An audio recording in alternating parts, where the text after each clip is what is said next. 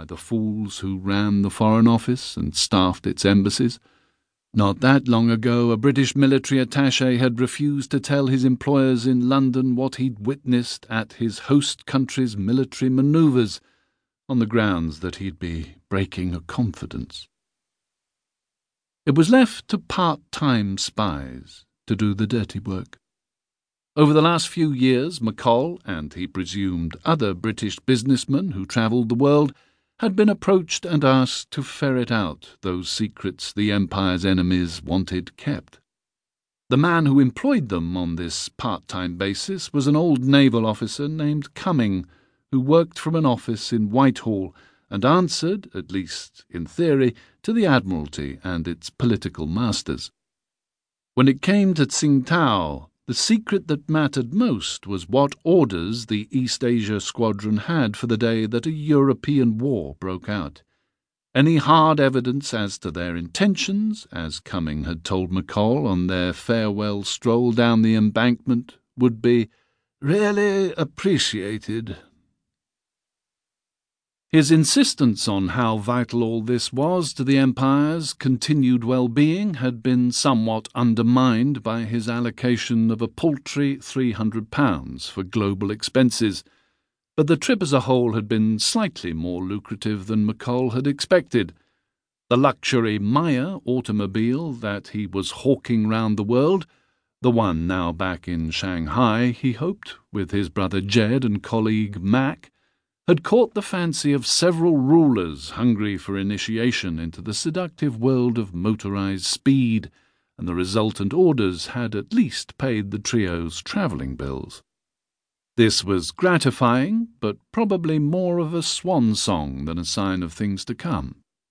The automobile business was not what it had been even 2 years before, not for the small independents. Nowadays you needed capital, and lots of it.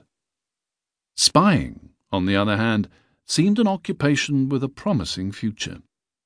Over the last few years, even the British had realized the need for an espionage service, and once the men holding the purse strings finally got past the shame of it all, they would realize that only a true professional body would do, one that paid a commensurate salary.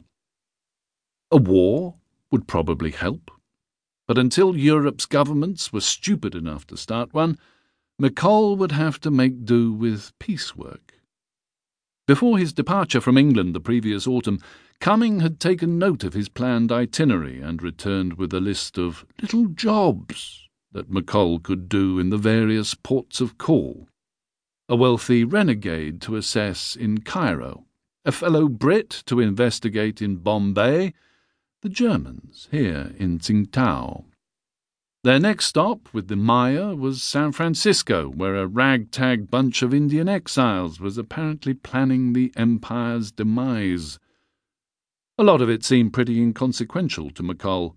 There were no doubt plenty of would-be picadors intent on goading the imperial bull, but it didn't seem noticeably weaker. And where was the matador to finish it off? The Kaiser probably practised sword strokes in his bedroom mirror, but it would be a long time before Germany acquired the necessary global reach. He lit a German cigarette and stared out across the town. The sun was dropping towards the distant horizon, the harbour lighthouse glowing brighter by the minute. The lines of lamps in the warship rigging reminded him of Christmas trees. He would be back in Shanghai for the Chinese New Year, he realised. Caitlin Hanley, the young American woman he'd met in Peking, was probably there already. The sun was an orange orb, almost touching the distant hills. He ground out the cigarette and started back down the uneven path while he could still see his way.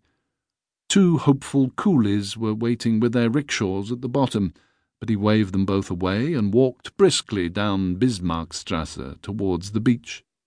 There were lights burning in the British consulate, but no other sign of life within. His hotel was at the western end of the waterfront, beyond the deserted pleasure pier. The desk clerk still had his hair in a queue, an increasingly rare sight in Shanghai, but common enough in Tsingtao, where German rule offered little encouragement to China.